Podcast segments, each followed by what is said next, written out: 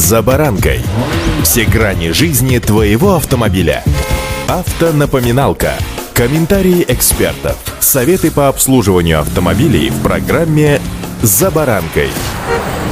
Коррозия металла – страшная штука, и я сейчас вовсе не о музыкальной группе, которая имеет миллионы поклонников, а о физическом процессе, которому подвержен металл, какой-то сильнее, какой-то медленнее. Готовиться к этому нужно, причем с момента покупки машины. С вами Александр Карпов. Здравствуйте. Автомобильные факты.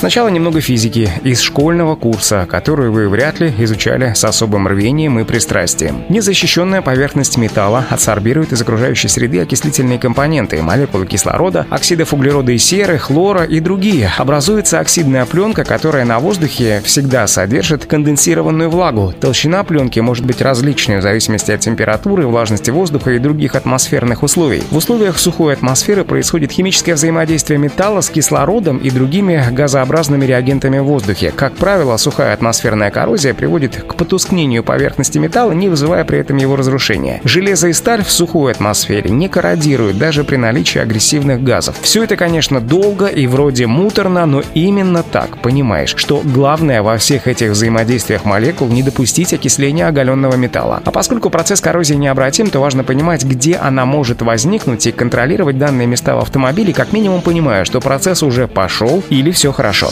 Автомобильные факты.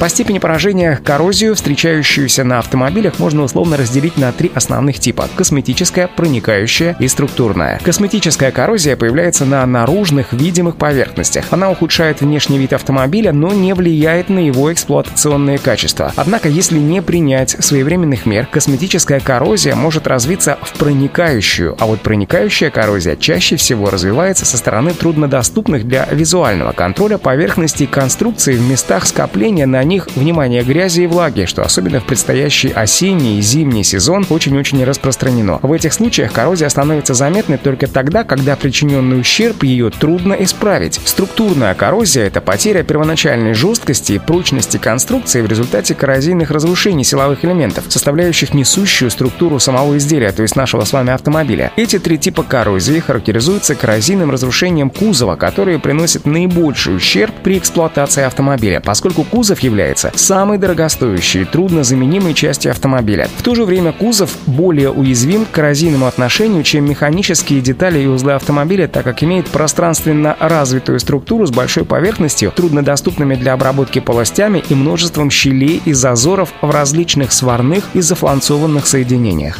Автомобильные факты.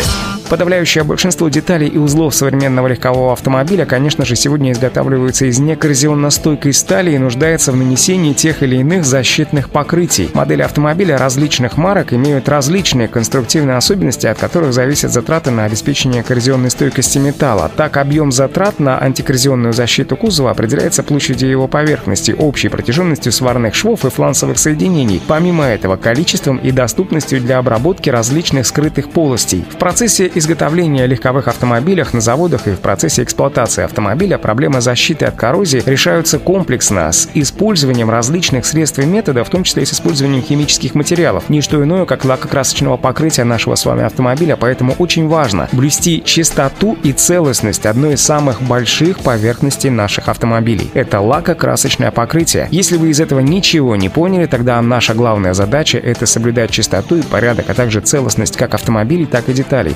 Же вы все поняли, тогда удачи вам. За баранкой.